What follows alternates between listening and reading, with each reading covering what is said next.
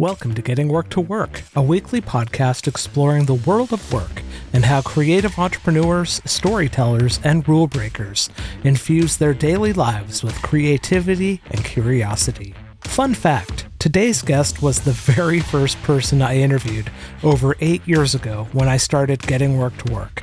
Cliche statement aside, it's incredible how things change over time. Thank the maker, I sound less frightened, more relaxed, and honestly a better editor. But enough about me, this is about today's guest, Benjamin Ironside Koppin. As Ben describes himself, he is a Swiss Army knife filmmaker who directs and produces independent films and runs 1988 Films, a film distribution company, with his wife.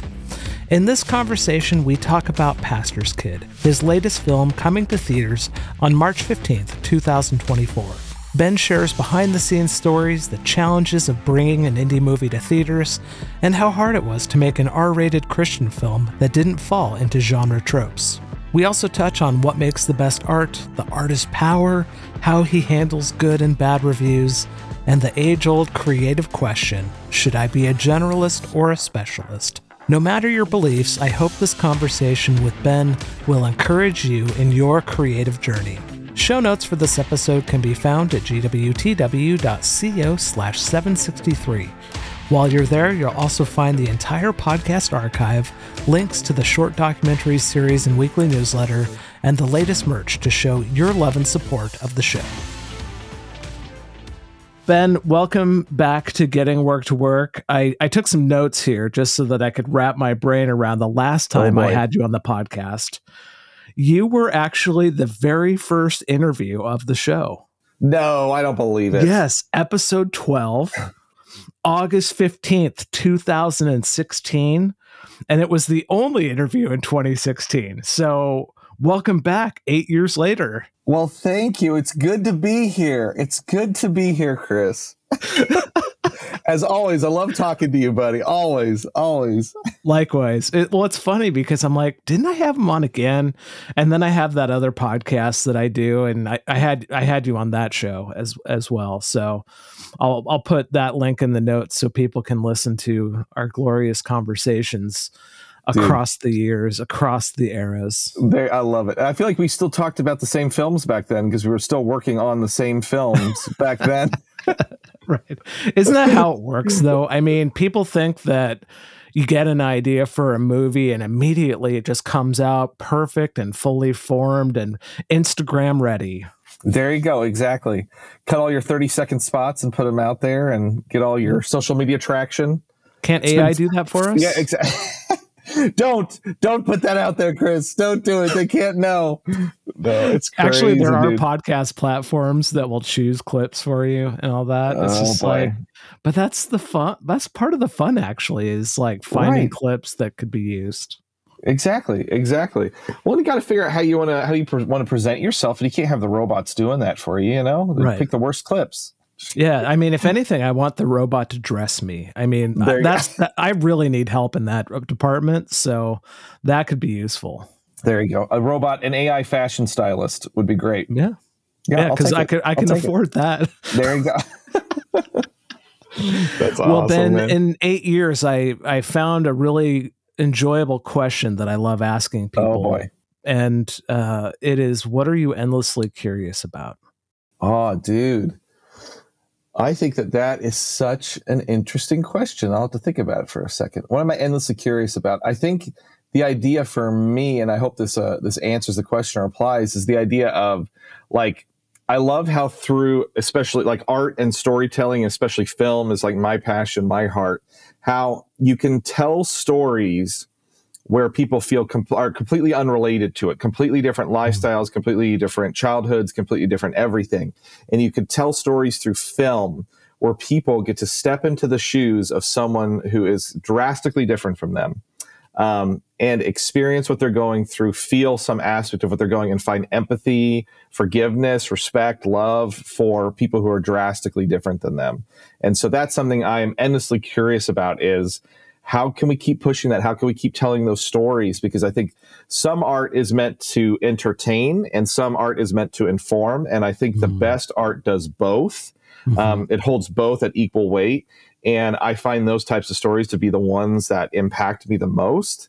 And so I desperately want to try to tell stories like that and make films like that that can do both of those things. Is it's not just meant to entertain you and be silly or or you know edgy or whatever, and it's not meant to just be a mm-hmm. documentary that's solely informing, but it's meant to do both. right. So, yeah, and I, th- I think that's such a struggle. It's so hard nowadays, where it's like if you if you go too informed, then things feel like propaganda and like they're shoving right. things down your throat. If you yeah. go to entertainment, then it becomes there's no stakes and there's no real weight to anything, and so you have to hold both of those at an equal weight.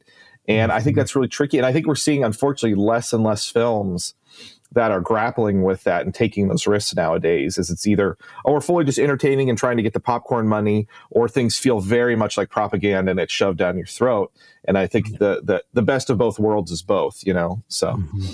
yeah anyways i hope that answers your question Oh, it's great. And immediately what I think about too is the artist's role in all that because as an artist who steps into someone else's world to tell their story, you know, sometimes we can be like overshadowing and try to use our personalities to be like, I get you, you know, and right. you know, right. as opposed to I don't understand you, but I'm here. You right. know, and I think there's there's a power in the artist to be able to know when to wield the ego for good and when to just, you know, shut up and listen. Yeah, yeah.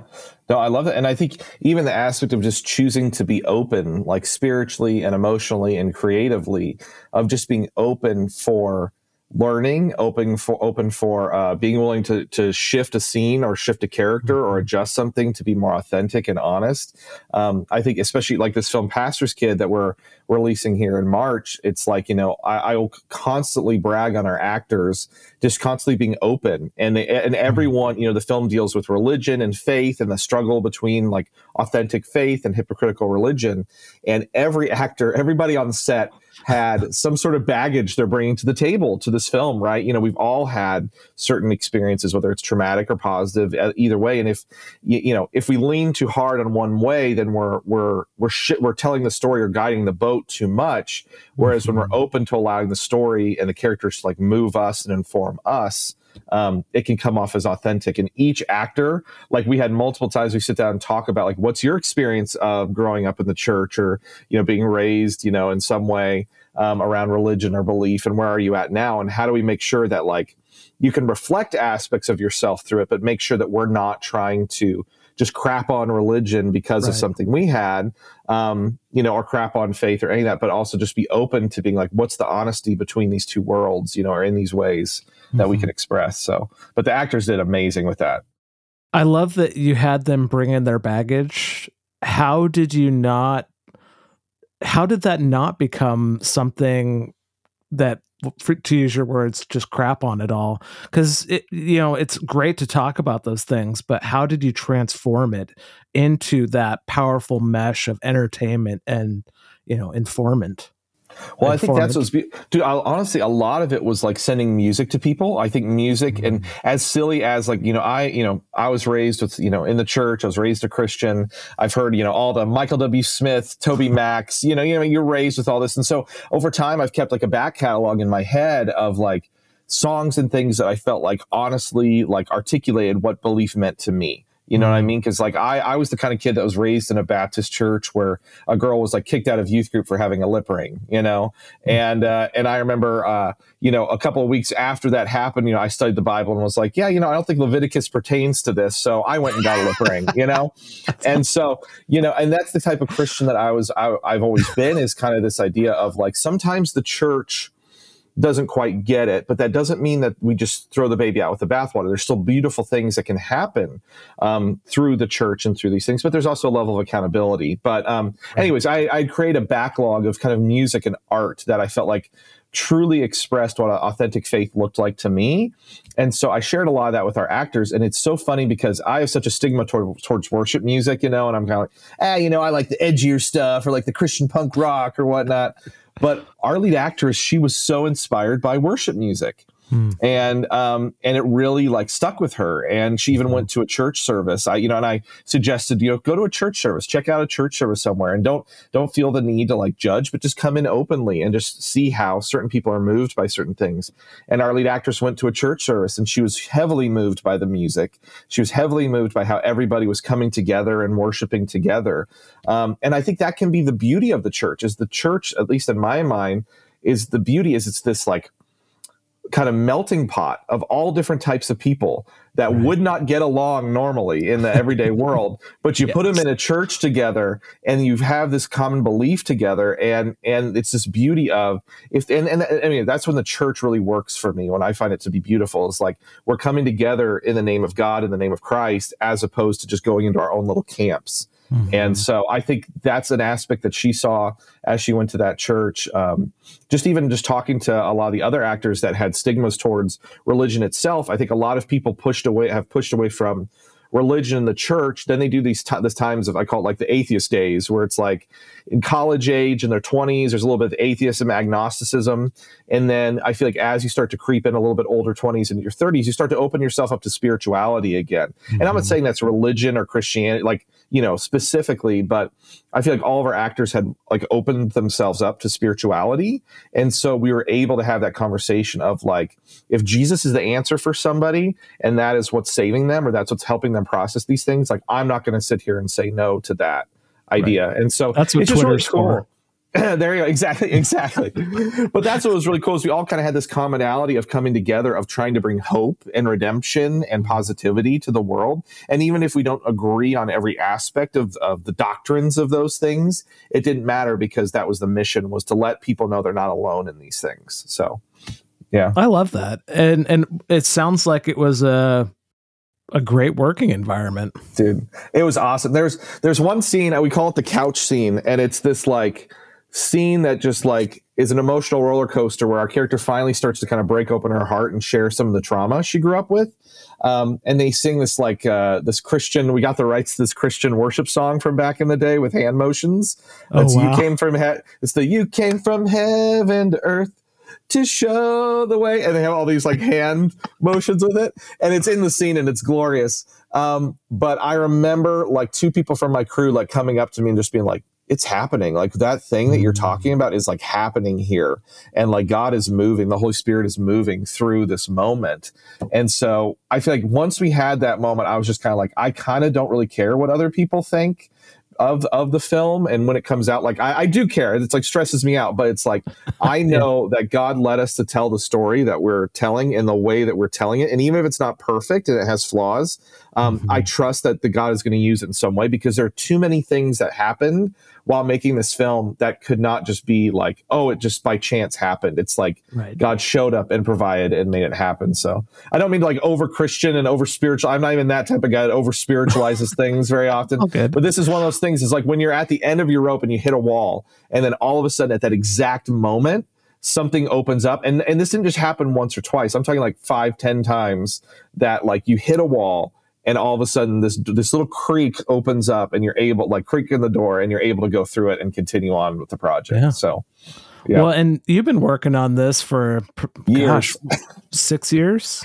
something Is like that. We probably started writing years? it yeah, about six years ago, uh, we shopped it around for a few years, and then we decided just to make it ourselves. And mm-hmm. so, you know, we kind of broke it up into like the film is broken up into like I call it like uh, day in the life. You know, we have basically a documentary crew drop right into this girl's life as she's wrestling with this kind of religious childhood trauma. Mm-hmm. Um, and then we have flashbacks you know triggers throughout the day that kind of trigger her back to experiences she had as a kid. And so we shot all the modern day stuff together. We had like enough budget to i think shoot for two weeks. Oh, and oh, so we like got enough people together. You know we got as much as we could and then we shot as much as we could of the modern day stuff um, and then we planned, I think, another two weeks later on, raised more funds, went back and did the flashbacks. And so, you know, but that was even even with those, it was a year apart, six months mm-hmm. apart. You know, we were trying to edit together the stuff that we had in the modern day, and we'd show it to people. And especially in the Christian film world, I'm not gonna I'm gonna try my best not to rag on the Christian film world too much because there's good and bad, right, of every industry. But at least the people we were talking to just did not see the vision of why are you making a raw R-rated faith film? Like, what's the point? And you know we'd express this idea and then we'd show them clips and they'd be like oh that's really cool. That's really powerful. You know i think it's amazing what you're doing. Like will you help us? And they're like no i can't put my name on that thing. That thing's too out there for like our brand. And you're like and i get it. I'm not trying to like rag on them but that was really difficult as every step of the process we tried to find support from you know the christian film world. And mm-hmm. uh, and we were we were we've been we've been given the runaround by them pretty or, or, just negative things it's like you know powerful film but this is why it's not going to work or this is extremely mm-hmm. powerful but this is why it's not going to work and you're over here just like but if we're not trying it guys if we're not being creative and exploring these things that we don't know and I think honestly, Chris, sorry, this will hopefully wrap up that question of how long it's taken to do it. Is I also feel like is a God thing because if we had released this film after we'd shot it like several years ago, I right. don't think audiences would have been ready. I think that mm. they would have said Christian R-rated Christian film. I don't want that. But I think with some films that have come out since then, like Jesus Revolution or The Chosen, mm-hmm. or even like Father Stu. Mark Wahlberg did an R-rated faith film called Father Stu. I think audiences are prepared now that are like, I'm open to this thing. And even on the flip side, that's Christian audiences. On the flip side, people not of faith I think, want to talk about faith more than ever before that I've seen. I think COVID and some things that happened really right. opened up this idea of like, I want to have these discussions about religion and belief and God and the universe, however you want to put it. And so I think that people not of faith are excited to start having these discussions. So uh, again, I see it as a God thing. That's like if our film had been released and gotten done in the time frame we had hoped, I think it wouldn't have connected how it's connecting now. Mm. So, anyways what's interesting too is is like what I'm hearing you say is is making a film in the Christian faith. How do you not make it what people think of as a Christian film? Right, right, and and that's what was so funny is like honestly, like going into it with yeah. our actors and and people is like, you know, none of them watch Christian movies, so none of them had any like expectations or thoughts of what a Christian film should be. Mm-hmm. So, you know, it's like to them, it's like not really a thing. Like you're not like, you know, you're not really doing something different necessarily or anything like that. Whereas me, who's like, I've grown up as a Christian, I've seen so many Christian films, for better, for worse, I'll put it that way. Um, you know, like I, I, often talk about like, you know, our movie as a whole would be like the first 15 minutes of like a God's Not Dead movie. It's like you would have her like, saved and like you know oh she's a drug addict and doing these drug things. And then you know at minute five she's like saved. And at minute 15 she's like saving the world and doing all this stuff. And it's like no it's like our movie the entire movie is just her heart being slowly broken open to the mm-hmm. idea of can i can i you know um, explore belief again? Can i explore faith again with all this trauma and things i've had? Is that the direction i want to go? And just giving it enough time and space that we're not rushing through it and making the the whole um, you know where she ends that we're not making that feel rushed or forced or cheesy that mm-hmm. it's just like at the end i wanted my goal with this film is at the end i wanted someone who um, is not a christian to watch the film and at the end say i hope she finds faith and i hope she changes her mm-hmm. life around and that was kind of the goal going into it is that like watching her story, you don't want to see her continue go down the road she's going down. You want to see her have a life change of some kind. So, anyways. I love what you just said. I hope she finds faith at the end, not I hope you find faith at the end. Right. That's the difference right there. Right, right. Well, and that's oh. the thing too oh. is like even as we were making the film, like I had scenes in there that, that kind of had more detail and explained some more stuff. And, and as our budget got tightened, I had to get rid of them. And so it left more space for, um, I would say like empty space or silent moments that are in the story and not mm-hmm. answering all the questions. And. I, you know, originally was really bummed about that as we were filming it. But as I watched, I just watched the final cut that we're sending to theaters the other week. And I was just like, having that space and not giving those answers allows the audience then to it's not about this girl's story. It's not about you know trying to force you into her journey or anything like that. It's about you being able to watch this film and hopefully put your own burdens into this mm-hmm. film and say man i remember that as a kid or i had these moments growing up in youth group or you know i struggled with this way with my parents or this or this. And and it allows it to to bring the audience in and ask these questions as opposed to saying here's the perfect answers for right. and every piece of detail in this person's story you know so right. i'm hoping that that's what helps it have conversation is that someone can watch the film and then sit with a friend and be like, yeah, I remember in youth group when this happened and it was kind of weird, or this happened and this kind, you know, weird, or this judgy lady told me this thing, you know, it's like, and debrief some of those things, feel seen through that. So, wow, that's powerful. I think that's the power of art right there is that willingness to project ourselves into these situations and hopefully heal from some judgy comments that we've all heard. Right. right. Well, even like we sent it off to a reviewer and they were talking about like that couch scene um, that I, you know, expressed where it's like they're kind of having this dialogue and talk, like literally they talk about their youth group experiences in this couch scene, you know, kind of growing up in, in that culture a little bit. And, uh, and the reviewer sent me a note back and they were like, I've had this literal conversation with so many people. I never thought I would ever see it on screen before because that's where, you know, when you find someone else that was raised in the church, you'll start to talk about some of this stuff and you'll talk about certain traumas or things. Yeah. And not all of it is negative. There's some cool stuff. Like I remember youth group ski trips or overnights and there's good and bad to all of that. You know, it's like, and at the end of the day, you have to give, and I have to give the church grace and the parents grace. They're trying to create a safe environment, right, for kids to grow and all that. Um, but there could be good and bad with that, you know, things that happen. But uh, but the goal was that you know people who have kind of like deconstruction, right? That's kind of the hip term mm-hmm. right now. Is everyone's right. religious deconstructing? And my hope was that people who are deconstructing can watch our film and feel seen and feel heard.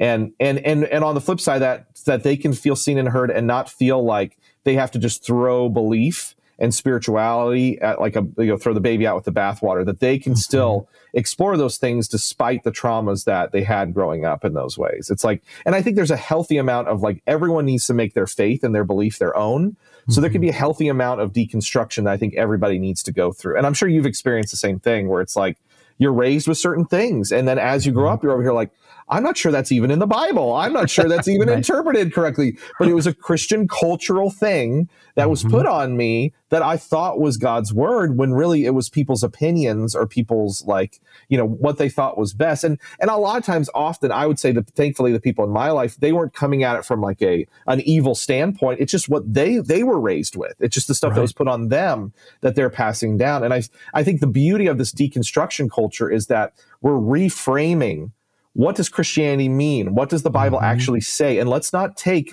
all these voices as truth, but let's study these things for ourselves. And then we can come back with a, a more honest view of the Bible instead of just don't cuss, don't sleep around, and don't do drugs. It's like, you know, like, right. and I, anyways, you know what I'm saying? It's like, I feel like that's what the bulk of youth group was for me was like a lot of don'ts and not like, well, how did Christ actually live? And how right. did Christ actually call us to live? And what does it mean to really love your enemies? You know, it's like, what are those? Th- those are the harder, tougher questions that aren't just this like, didn't say the F word today, mark that box off. You know, it's like, yeah. Anyways, I did it. I'm a good oh, Christian now. yes. Failed that um, one again. Oh crap.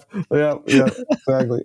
I even remember. Do you remember this? And I feel like our age, it was like you don't say the S word, you say sh- what shoot or like. And I feel mm-hmm. like even mm-hmm. crap and sucks were two that were like kind of mm-hmm. on the edge for a while. And Gateway now with the Christian words, yeah, it was. And now and now it's just like socially accepted. It's like as a Christian, you're cool to say like sucks and crap are like okay, but for a while it was like I don't know, and so it's just very very funny.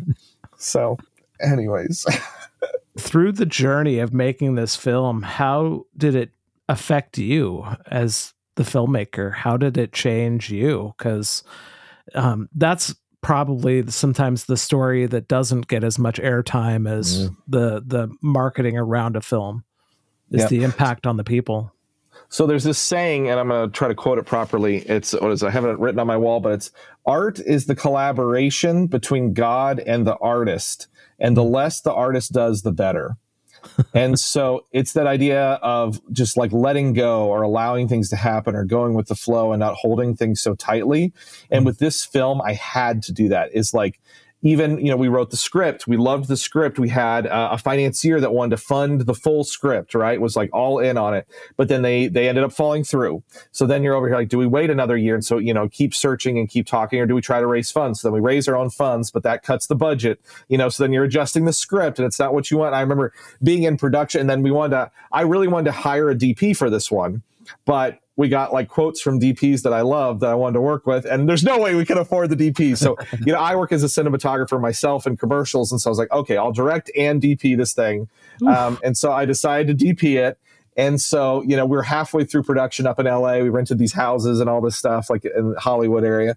And I remember going to my wife after a few days and just be like, it looks awful. I like hate how I'm shooting this movie. Like, should we just stop? Like, should we just stop? And she's just like, my, and my wife was a co-writer and she's a producer on the project. She's like, listen, we got to keep going.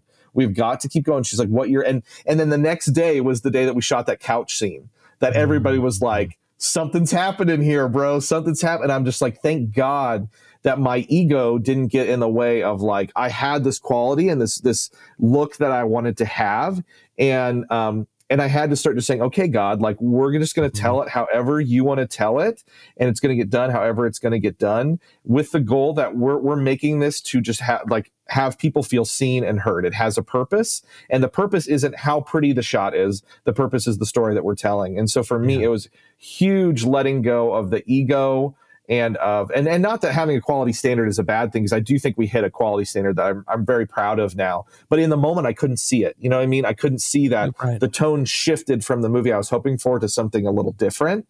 And and I believe that that new tone and the new style really helped the film feel a little bit more grounded and realistic. Whereas if I'd made it more polished, would it have felt like a, a normal Christian film. You know what I mean? Right. Or, or now that it's a little bit more gruff and dirty and grimy, and there's sometimes the ISO was a little too high, so you're getting more noise, you know, in the frame, the, the image than I right. wanted. But I'm just like, I added some film texture to hopefully fix that but you're like does that add more to the tone of of the story and so just letting god that whole collaborating with god and just saying okay I'm going to release my expectations and just let's go and play and try to mm-hmm. find honest moments and hopefully it, it connects with people. So, yeah.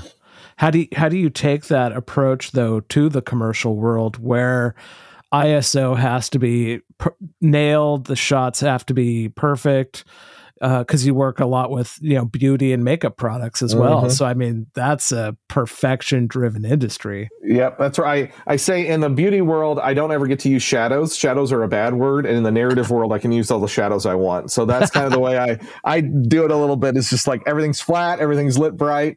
In the commercial space, it's not it's not my opinion. It's what the client wants. So you just default right. to like you give your notes, you give your thoughts, and if they get rejected, you say whatever you guys want, I'll do it. But it's so hard where right. where when you're making your own film, there's no producer or anyone to go to to be like, right. hey, you know, what are your thoughts or your opinions on some of these things? You know, especially when it comes to cinematography, because I didn't have a collaborator in that. Um, but it's like, you know, I think we found something. And, and, the fact that our two producers that were on set with us, my wife and then our other producer, Natalie, they were loving everything we were getting. So I, I guess I did. I had to default to them that being like, the the caliber they're holding the film up to, I'm going to trust. Um, oh, is, is not is not necessarily what I'm seeing. Is, you know, mm-hmm. I'm I'm anxious or nervous about it, but to them, if they're confident in it, I'll trust that it's it's moving in the right direction. And so that was really good to have two producers on set that creatively we all agreed upon what we wanted to do, and I could trust them. Yeah. So, yeah. What a great lesson, though. I think for anyone who works by themselves or maybe doesn't quite know how to build a team, even just starting with one or two people that you can trust is an excellent place to start. Right. Well, it's so hard too, because especially in the LA scene, you have so many people with different egos, with different opinions, and they're bringing a lot of this to the table. And so mm-hmm. sometimes you think you can collaborate with someone, and then you get on set and you realize you t- you're telling two different stories. Um, right. You know, you have two different projects in your head. And I always talk about how shooting a film is a battle against time. Like all you have is time. You have a certain amount of days. You have to you either get it or you don't. Those are your two uh, things. And it doesn't matter necessarily like it does matter what it looks like. It does matter what you get. But at the end of the day, did you get your day or did you not get your day? And I th- feel like I've been in those situations where there's been a struggle and a battle between someone I'm collaborating with where we're telling two different stories. And I'm very thankful because I feel like somehow with Pastor's Kid, we all agreed on the type of story we are telling, even the actors. There was never any friction, there was never any battles. We all knew exactly what we were going into and what we were trying to do with this one. So, yeah. How did you learn how to collaborate? Ooh, that's a good question. Honestly, our first film that we made together made me do it, our horror movie. Yeah. I feel like that was one where we were just kind of thrown into it. And we had to figure out very quickly how do we work with different temperaments, different viewpoints. Mm. And that was, I would say, over if, if anyone is listening to this that wants to be a filmmaker, get your friends together and go make a feature film. 60 minutes. You need to make a 60 to 90 minute film and do it over weekends with buddies and find those three or four people that you can trust and just go make something because it was so much more of a, a school, a film school than going to four years of film school. Is right. it's like in, in those days where you're working a 14 hour day and you're tired and you're hungry and you're cold, how do you help be help your teammates be efficient? How do you be efficient? How do you work together and not just snip at each other all the time? And that was that was a film that we shot mostly nights and so mm-hmm. we were cold and hungry and tired and i still feel like we had a blast making that project and it was just how do you work together and, and mm-hmm. use each other's strengths to to grow instead of just having a one track mind for everything. So right. that film, honestly, I feel like film school teaches you your lane, maybe like what you want to do, and, and kind of stick with that. And I think that can be good and bad. But actually making a film and collaborate, like a feature film, and collaborating with people, I would also sit here and say shorts are extremely different than feature films. Yes. And so if again, if you can get your friends together and make a sixty to ninety minute project, that's going to be so different than oh, over a weekend we shot a little five ten page thing, and uh, and so anyways, that's been my suggestion to filmmakers. It's almost like film school's good if you want to do that, but get your friends together and make a film, and that will really tell you is this something I want to continue to pursue? Is this how I want to do storytelling? Mm-hmm. But yeah, mm-hmm. I, I feel like that is a huge growth for me. Yeah what's interesting what you said about film school is great because it helps you pick a lane uh, how did you avoid the trap of picking one lane? Because I, I look up to you as someone who can do a lot of different things really well. Uh, and so to me, that's prized. That's a prized view of someone as opposed to, yeah, Ben, he's a he's a perfect cinematographer or perfect writer. Uh, I mean, those are great too, but like I'm more of the give me a really good generalist who tells a great story. You know, like that's to me an amazing thing. Dude, thank you. That's oh, thank you, Chris. It's good to hear, dude. But it's one of these things that it's like, and I go back and forth whether it's the right thing or not. Honestly, is like because do. it's like you know, it's like you know, I have friends who are very successful commercial directors. Okay, like I know people who are very, very successful com- commercial directors. They don't know how to use a camera. They don't know how to edit. They don't really know even how to write, but they have a vision and they are able to get a team together and execute it. Now, some of those same people will go and make a short film and the short films are terrible and horrendous. And because they don't know how to work with actors. They don't know how like in a commercial it's all about pretty shots. It's all about you know your pacing all of that stuff. And not that it doesn't incorporate in a film but 30 seconds to a minute is very different than trying to tell a 15 minute story and have a boring shot of two people on a couch talk like every movie i always say comes down to two people talking in a room at some point, whether you like it or not, there's a scene of two people just standing and talking to each other, sitting and talking to each other, whatever. And can you make that scene something that audiences are pulled into, or does it feel forced, or does it feel hokey, or does it feel like a lifetime movie? You know, not trying to crap on lifetime movies. I enjoy my fair share of lifetime, but that's where I've seen a lot of people succeed in their one track and then when they try to cross over into narrative storytelling from the commercial space, there's a, a, disconnect, there's a struggle there. And so it may look beautiful, the scene may look awesome, but as soon as the characters open their mouths, you're like, what are we doing here? Like, you know, this this doesn't. I, I, that sounds very judgy, so I hope it's not coming off that way. But that's just an area that seems to be uh, a struggle uh, transitioning mm-hmm. over that. It's how do you make those scenes work when you don't have the pretty lights or the pretty lenses? Because it's not all about that. Um, and so for me, I honestly go back and forth. I'm like, is it better to just pick your lane as the film school way and never touch a camera again and say I'm full on director? Or is it better to be the Swiss Army knife that can do everything? And I'll just tell you from the independent film side, there is no way you can just pick your lane and go into it in our current culture.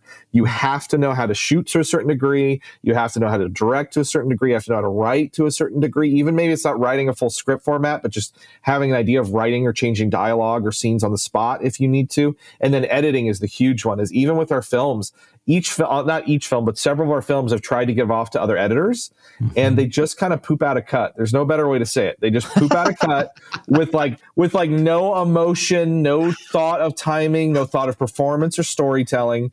And, and, and this is all the people that I can afford. I don't mean to be rude. It's like if I had $20,000 I could throw to an editor, they would get it easy. But in my little space, it's like right. they're doing the best they can with what they have. They're, you know, doing what they can.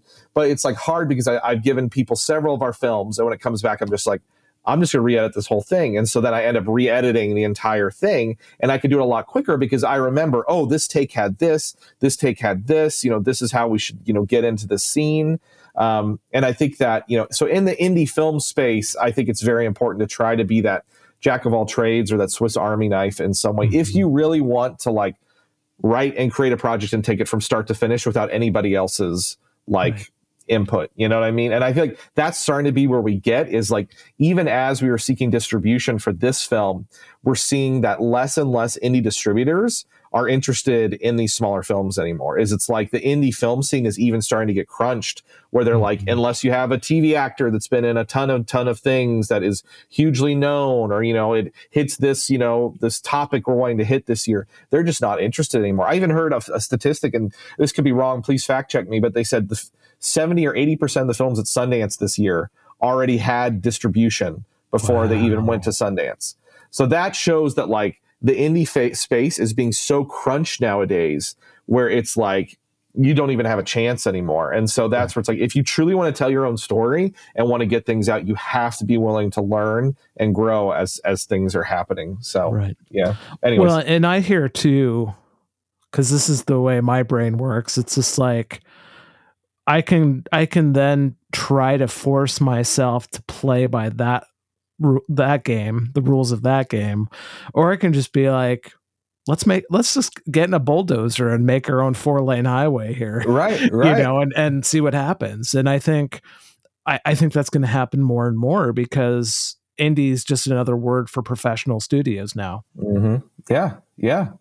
No, and I think that's what's so exciting is I think you're going to see more and more voices that are these unique voices and stories that we're seeing coming out of this micro budget level. And i'm hoping that that can help kind of create a little bit of a revolution in a way. It's like mm-hmm. what is it during scorsese and spielberg and uh, who else was in that team De Palma, some of those other guys, Lucas, freaking yeah. yeah. Lucas. Back in the day, there was this like revolution of these indie f- filmmakers, like all of a sudden telling these stories that we hadn't seen before in certain mm-hmm. ways from certain points of view. And there's a little revolution because the big movies were failing, right? They kept tanking, yeah. and so they were started bringing in these young voices. And I feel like what we're seeing nowadays with superhero fatigue and these big franchises just tanking people are wanting different stories to be told. Audiences are proving that they're looking for different stories to be told. And mm-hmm. so my ho- hope is that the more voices are able to get out there and tell these stories, like for us, for instance, you know, we're telling a film that could be easily put in the category of Christian film, right? I'm hoping when people watch our film, they don't necessarily even see it as like a quote unquote Christian film, that it's just a movie about someone wrestling with their faith and wrestling yeah. with belief and the more and more we can have these films kind of come out that kind of break genre tropes or don't quite fit into the box i think we're going to see a revolution in the industry the same way we saw with lucas and all of those guys mm-hmm. it's like dude you think about taxi driver and it's like i guess you could say joker with yeah. joaquin phoenix was kind of taxi driver but it's like that was kind of almost a I like the movie but it was like almost a blatant remake of Taxi Driver in some ways with some other Scorsese thrown in, you know but it's like you wouldn't see those types of films you don't you just don't see those as much anymore right. coming out and so i'm hoping that these young scrappy filmmakers if more of us are just making things and putting it out that that will be what changes the industry so right. yeah well and i hope it just doesn't become Tubi fodder mm-hmm. Mm-hmm. you know or or youtube fodder or just another piece of content to you know get an ad onto it right right and that's where honestly like with that i've been trying to change my mentality a little bit that um, tubi is like the new youtube in my head. It's like youtube for feature films. And so whenever i make a feature film just be thinking about like how do i make it efficiently quickly and cheaply to just let it go out on Tubi and get the amount of audience that we can get. You know what I mean? Because yeah. it's like not every film needs a theatrical release like what we're doing with Pastor's Kid, and not every film do we have budgets for things like that. But the hope is if we build enough audience that is that Tubi audience, you know, maybe you could make a successful, uh, you know, distribution yeah. platform of like, hey, here's two more of our movies come out, and it gives you the freedom to make whatever you feel like making and the right. stories you want to tell if you have that audience that's willing to show up. So yeah well and I, and I think that's the the the mindset shift from just making a film here and there to i'm making an ecosystem i'm making mm. a, a a studio in a sense where a studio is more than just the films it's the brand, it's the marketing, it's the podcasts, it's the websites, it's the content right, right. that builds the foundation that holds up the films. Right. I mean, an A24 is the perfect example of like a modern studio that, mm-hmm. like, you know, you show up for an A24 film because it's an A24 film, as it doesn't even necessarily matter exactly the story that's being told all the time. And they do a great job marketing, but sometimes I'll like watch the trailer of one of their movies and I go see the movie and I'm like, you lied to me. You tricked me. But still, it's like if you yeah. go in just excited to experience something different, then you know you get something different and that's for me where i feel like i've even been going back to like older films because i'm so tired of like something new is up for free on hulu or on netflix or whatever and i watch it and you you sit through an hour and a half and you're just like well that did nothing for me in any way uh, because they're cranking out so much, you know, content, mm-hmm. and you're over here just like I've been going back to older stuff that makes me feel something or is told in a different way, and that's even with Pastor's Kid. That's what's so. we watched it. Like I said, my wife and I said we watched the film before it went out for theaters because they're converting it for theaters. So we watched it one last time, and I'm just over here like it is so different. Not even just that we're an R-rated film with language and some of those things, just in how like how we told the story is as if like a documentary crew was just dropped into this girl's everyday life and i'm just like that is is so fresh for mm. both not only the christian scene but i also feel like the like general audience scene. And so if right. we can find if if people are excited about some something new or a different way of telling stories go in expecting something different and something nice. more art house um, and you'll be i think you'll be really pleased with what you come out with. Whether you're a christian or not a christian i think you'll come out excited with oh they did something different. They tried something different than traditional storytelling. And even on our website I, you, you, helped us on our website. Thank you chris. But I had a, a, question on our website that said like, "What is Christian art house?" And I think my line is just like, "It's just a weird movie, guys. It's just told in a weird way. Like, you know, just come in with that expectation of it yeah. just being different, and you'll be fine. If you go for the ride, you'll be fine. But even some of our, we had one reviewer watch it, and they come from the Christian film world, and they did not like the film. I'd say the I'm gonna tell you the bulk of people really like what we tried on this film. But one Christian reviewer watch it and did not like it. And what I found is that I think if you come in with the expectation of it being another traditional Christian film, you're going to be sorely disappointed. Mm. If you come in with the expectation of like, I'm not going to hold anything to this, I'm not going to come in with any like prerequisites or thoughts of what it's going to be, and you you go for a ride in the story, that's where we're getting these quotes and things from people saying one of the most powerful films I've ever seen. One of you know, yeah. this is you know completely different, and that's where I'm hoping that our audience who shows up, our theater films in theaters, March 15th, dude, that's what we're doing. March 15th. If, people show up. I hope that I say just come in with an open mind because we got some weird stuff we're going to take you through for the next hour and a half. So, dude, how do you how do you handle the the bad reviews, the the the reviews that say you've missed the mark? Oh, terribly. Absolutely terribly. I get so depressed for like days. And then I'll like debrief with my wife, like, what did they not like about it? And you're over here like, what's so mind blowing is we intentionally went to make a film that was different and outside the box. Okay then I get mad and sad and frustrated when people don't like that it's different and outside the box. And so that's right. something that's totally a me thing. That's just like, you know, and my mom, I love my mom, but she's like, you know, you got to have tough skin with these reviews. And you're like, thanks, mom. It's a lot easier said than done because you're just like, I poured years of my life into this thing. You know, yeah. we literally carried it up my back on my back up like a hill to get it here. Even the theatrical release has been like a whole journey to like get the film in theaters. And, uh, and then it's just like, oh, you got to have tough skin. You're like, thanks, mom that doesn't do anything. But no, I think um, I got your with, genetics. Yes. yes, but you're just over here, kind of like you just have to take. Is it better to make a film and get it out there and have some people like it or hate it, or is it better just to never make a film? And that's the that's the struggle. Is like, and I think there's some people who think I want to be a filmmaker um, when really they really just like movies a lot and I think that there's right. a difference yeah. there. Is like there's a difference in enjoying a movie, enjoying the technicality of a movie, enjoying how it's put together, and putting yourself out there to be criticized and on every single aspect of the film. And thankfully, I've you know I've gotten used to we we had different cuts of the film that we sent out to audiences and got reviews, and so that really helps me get used to like, oh, as a filmmaker, am I failing the audience by not giving them mm-hmm. enough information or giving them too much information or anything mm-hmm. like that? And it's that dance of like trying to find where like I'm not failing the audience by my own ego that I'm putting into this film, but I'm giving enough of the audience something to hold on to and grasp to. And and like even this like this is a good example is we showed the film to a producer and in the intro there's a scene i'm going to spoil it a little bit where our character is roofied at a bar.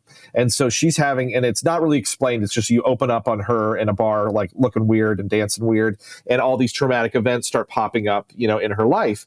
And um, we had this producer who's kind of a veteran producer watch the film. He loved the film but he goes you're telling this very art house movie that's just weird. He's like, he, and he, he, told us, he's like, it's just weird. And the, the pacing you're doing is kind of all over the place. It's this everyday life. I get that. He goes, but we need something grounded in the 1st mm-hmm. like five minutes of the movie.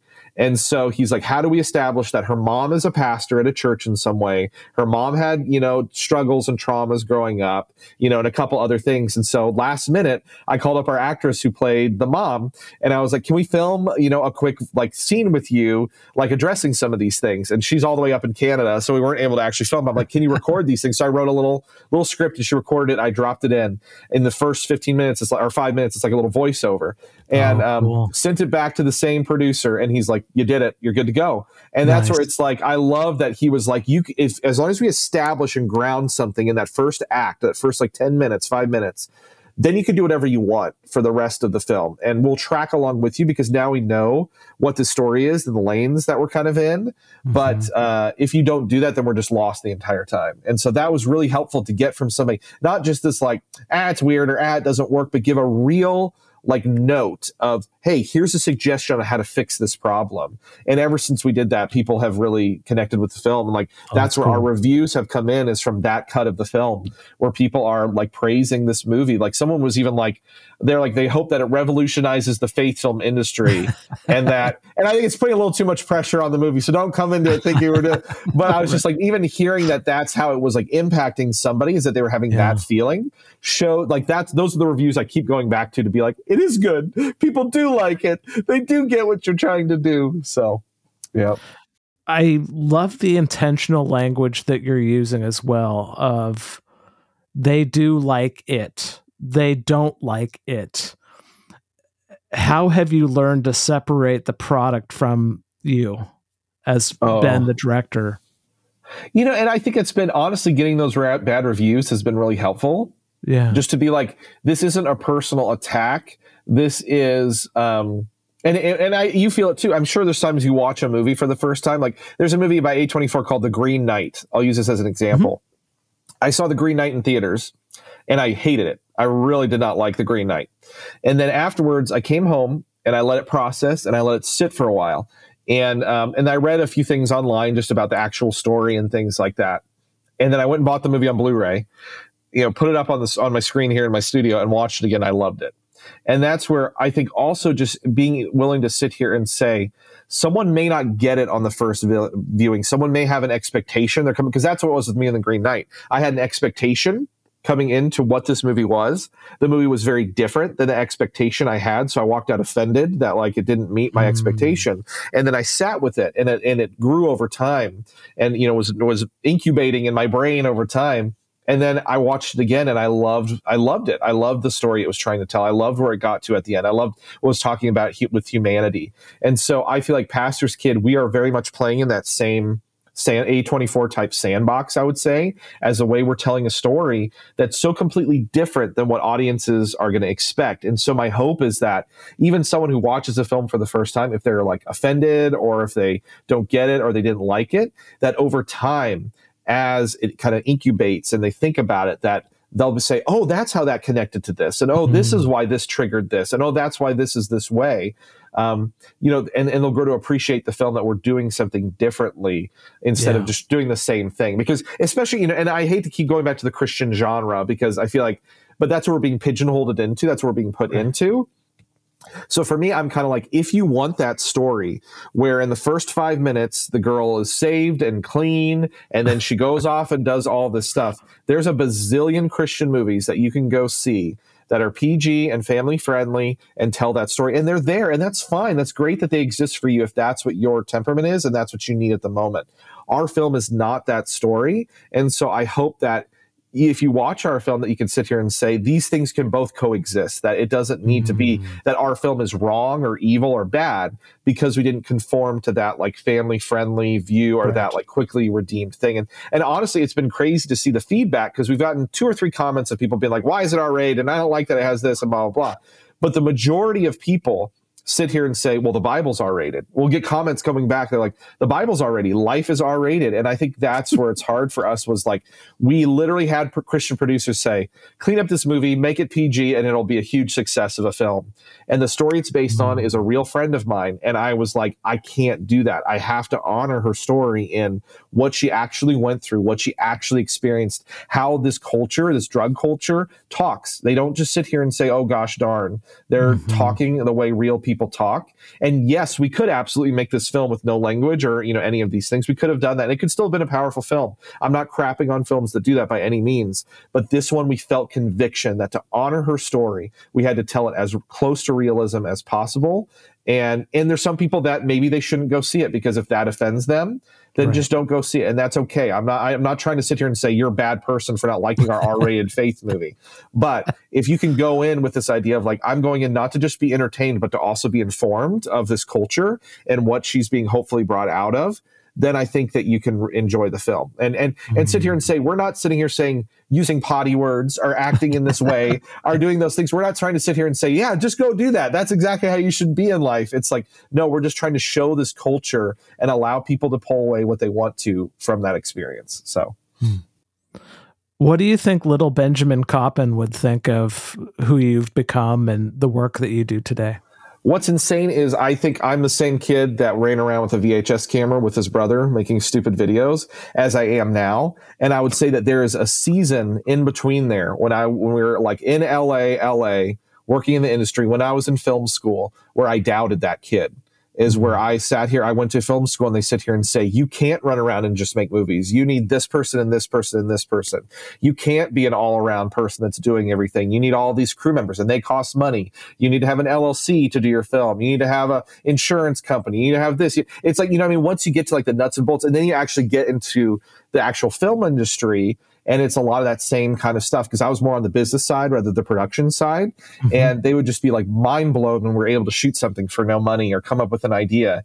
And, you know, I feel like getting a little bit removed from some of those aspects and having our own business and doing it all, all ourselves, our own production company, um, it's been kind of like screw everyone else's opinion and screw what everyone else says. We're going to do it ourselves. And that's the mentality that I had as young Benjamin growing up. I'll tell you just so my son is a lot like me. I have a, a seven year old son. His name's Ezekiel. He's a lot like wow, me. Creative. He's seven. Oh seven. my gosh, dude, he's big. He's crazy. All right, it's insane but he's a lot like me. He's creating all the time. He loves creating all types of stuff. He doesn't really care what people think about him necessarily. And so I was telling him, I was like, oh yeah, our movie Pastor's Kid, you know, people are giving these notes about it being too dark. And, you know, I'm telling, I mean, you know, he hasn't seen the movie. It's too dark. He actually acts in the movie in some scenes as uh, young Luke in the film. He's like a, the younger brother. But um, that was when he was like a little baby, but uh, a toddler. But, um, you know, I was telling him all these frustrations of like Christian producers kind of crapping on our movie. You know, it's struggling to find a home. And he immediately, without skipping a beat, goes, why don't you start your own distribution company and just put out the movie yourself? and I'm just like, that's kind of what we're doing, Zeke. Like, good fun. And that's, you know what I mean? It's just like as a kid, yeah. it's like I can learn anything, I can do anything. No one can tell me what I can and can't do creatively. If I want my Spider Man to fight my Superman toy, I don't care that one's from Marvel and one's from DC. It doesn't matter, you know? And I think that as a creative, I had to get back to that child mentality, mm-hmm. and and that's where I'm so thankful with over the last what four years, how many we just keep making films, we keep having stuff come out, and this is our biggest release that we've done as a company with Pastor's Kid, um, and I'm just so thankful to be where I'm at now because I think it totally aligns with the kid I was running mm-hmm. around with that VHS camera. So yeah.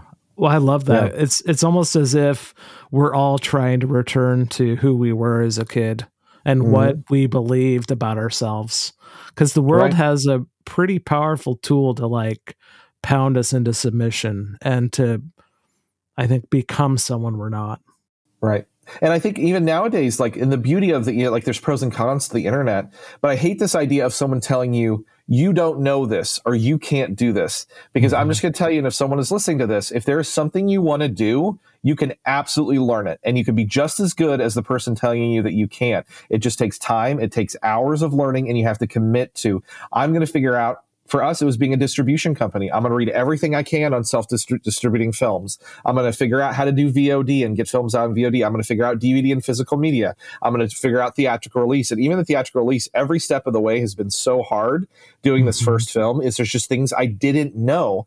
And just like when I made my first feature film, there's things I wouldn't have learned unless I did it with this film going into theaters, I wouldn't have learned it unless I did it. And so mm. I would mm. just highly suggest if there's anything that you are creative about or anything you want to do, you can absolutely learn it. You just have to take the hours. There's no no one is smarter than you. No one knows the secret sauce that you don't know. You can learn it and do it. And your point of view and what you're bringing to the table is your superpower. So don't let anyone sit here and say, "Oh, you can't do it or you can't figure it out," because they don't know what they're talking about. That's just right. their ego trying to pump them up instead of you know building other people up. So Absolutely. I think, and that's where it's hard. It's like exactly what you're saying. The world will sit here and tell you you can't do this, this, this, and this, this, and that's just completely a lie. Right. So, absolutely. Well, Ben, this is this has been amazing hearing this this journey, this story.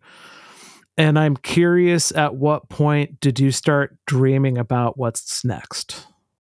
You mean after Pastor's Kid or with Pastor's Kid? Okay. After.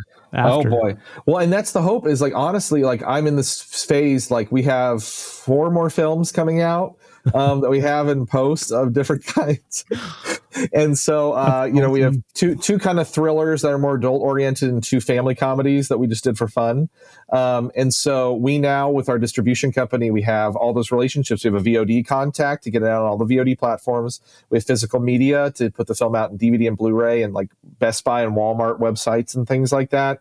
Um, and then, you know, we now have this theatrical uh, relationship. And so the goal is if, if Pastor's Kid is successful, um, with its theatrical run coming up here, March 15th. The movie's in theaters, just by the way.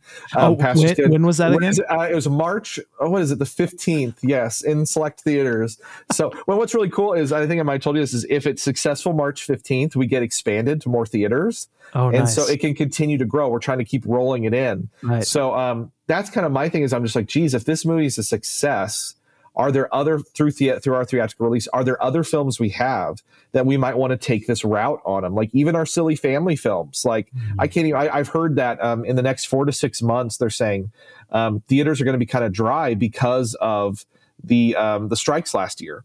Is yeah. that you're not going to see as many quality films getting pushed out, and so theaters are going to be a little bit dry. So I'm over here like, if Pastor's Kid is a success in theaters March 15th, then then we could release other might be able to release other films through that that we're wrapping up currently. And that could be our new way that we do our our own releasing is that we do a, a short window through theatrical then we immediately follow up with dvd and vod so that's kind of my view of the future i honestly have no idea how it's actually all going to turn out mm-hmm. um, it, the movie could go out and it could completely tank and we not make our money back, or it could go out and blow up and be a huge success, or it could be somewhere in the middle where it's like, oh, right. for us it's, it's a success, but for Hollywood it's like, eh, they made you know nothing. So um, yeah, dude, I feel like right now my all of my sights are on that theatrical release and what doors that could open up for us. And if they don't, we still have more films that we want to make and that we're shooting and we're doing. So we have a film called Alien Attack that we're wrapping up right now, and it's a found footage family alien film. Nice. And uh, it's two podcasters live next to Area 51 and try to uncover the secrets. My son plays the alien in the movie, so that just lets you know what we're doing. I love it. But, I love it so much. Well, Ben, this has been such a phenomenal time. Is there, I mean, you shared a ton of wisdom already. Is there a bit of wisdom you would love to leave people with other than I will not make any more boring art. Yes, yes. I have a picture on my wall that just says I will not make any more boring art over and over again and it's I stole it from someone. There's some real artists that did it and I just copied it and did my own piece with it. But yeah, I think just keep creating and I oh this would be my thing. Okay, this would be my advice. Find a day job of some kind whether it's commercial video work, whether it's shooting wedding videos, whatever you need to do, and pay your bills with that.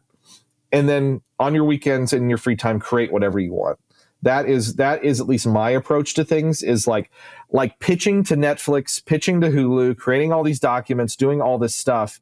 There's just so many people in my mind that, and again, I could be wrong. So just say, screw you, Ben. I don't agree. I'm going to do the opposite because it could work for you. But I just know there are so many voices and so many people trying to pitch into these worlds that, and there's only a certain amount of slots for them to actually make it.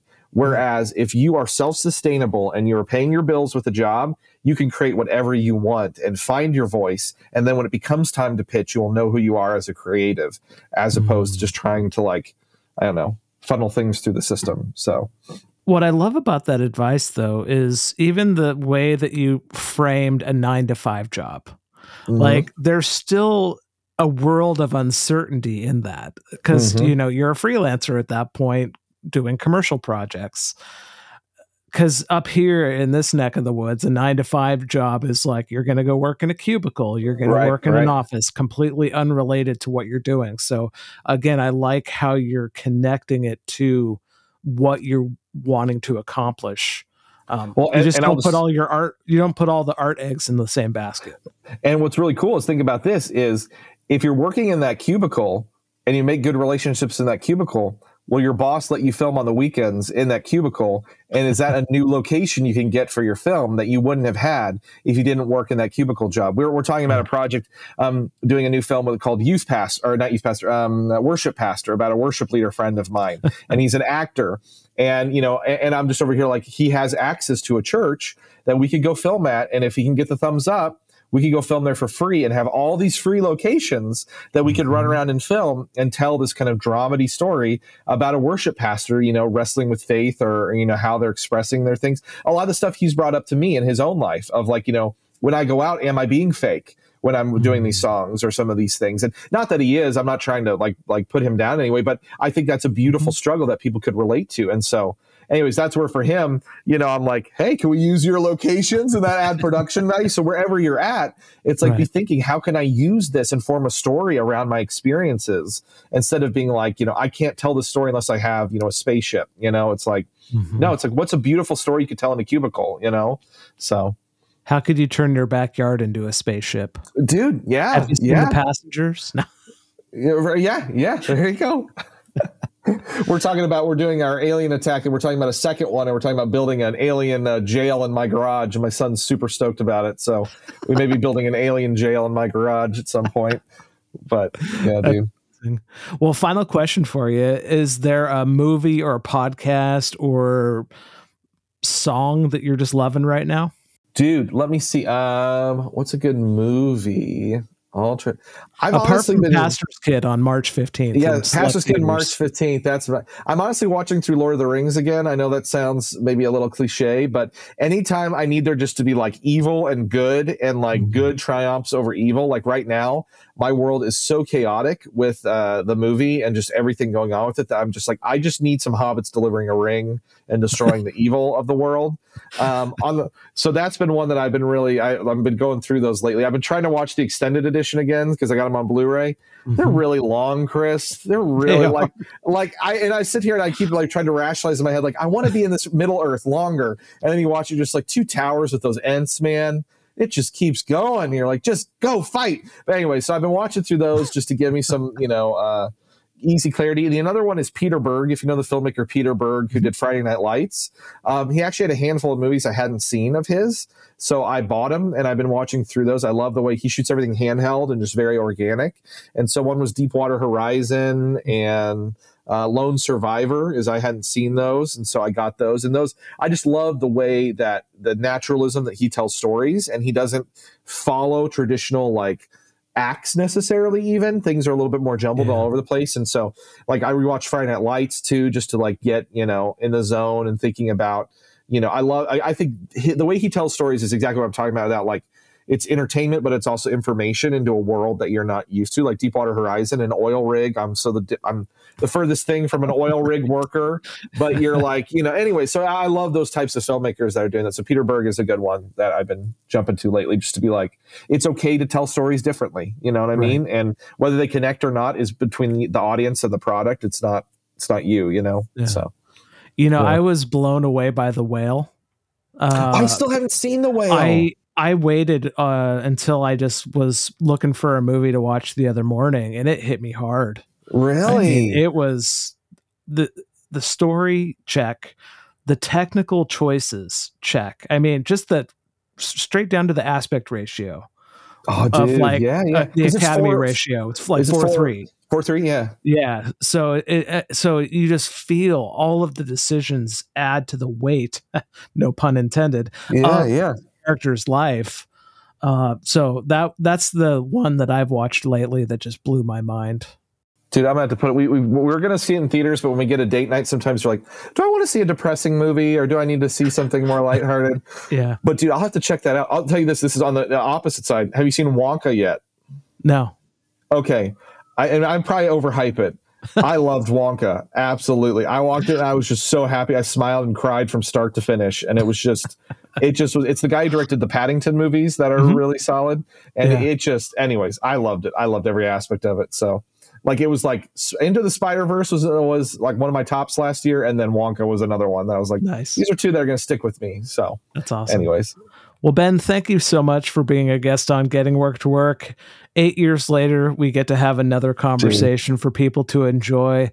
And um, just thank you for providing an example of a different way to do things because uh, it's I, it does not go unnoticed by me. I I Aw, sit dude. here taking notes because I I need better examples of people who are doing it dude, uh, thank you, in man. their own way. And thank you for all this. Chris designed our Pastor's Kid website, and he did an amazing job, and he's been very supportive over the years. So if you need an amazing website, go to Chris Martin because he is the guy.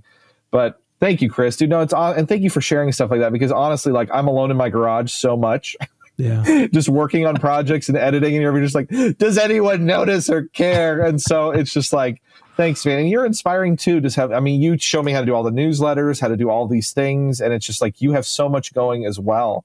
So I just want to say thank you for doing all that you do and being an inspiration for me to be like, oh, here's a way to build a community and a creative community and just keep Yeah. at it, dude. So thank you for all you do. That's the fun part is building the community and Mm-hmm. transcending audience into community. Dude, 100%. 100%. I love that, man. As you can probably tell, independent media matters to me. And if you want to support new voices like Ben's telling unique and interesting stories, there is a tangible action you can take today. Head to pastorskidthemovie.com or find the link at gwtw.co slash 763 and find out how to bring the film to your city on March 15th. You can go to the Demand It page where you'll find several lists of actions you can take today. Additionally, you can use the contact form on the contact page to tell Ben the city you're in so that he can add it to the list. But the most important action to take is this buy tickets and see the film. And if you're in the Portland, Oregon area, I will see you there. Until next time, may creativity and curiosity fuel your life.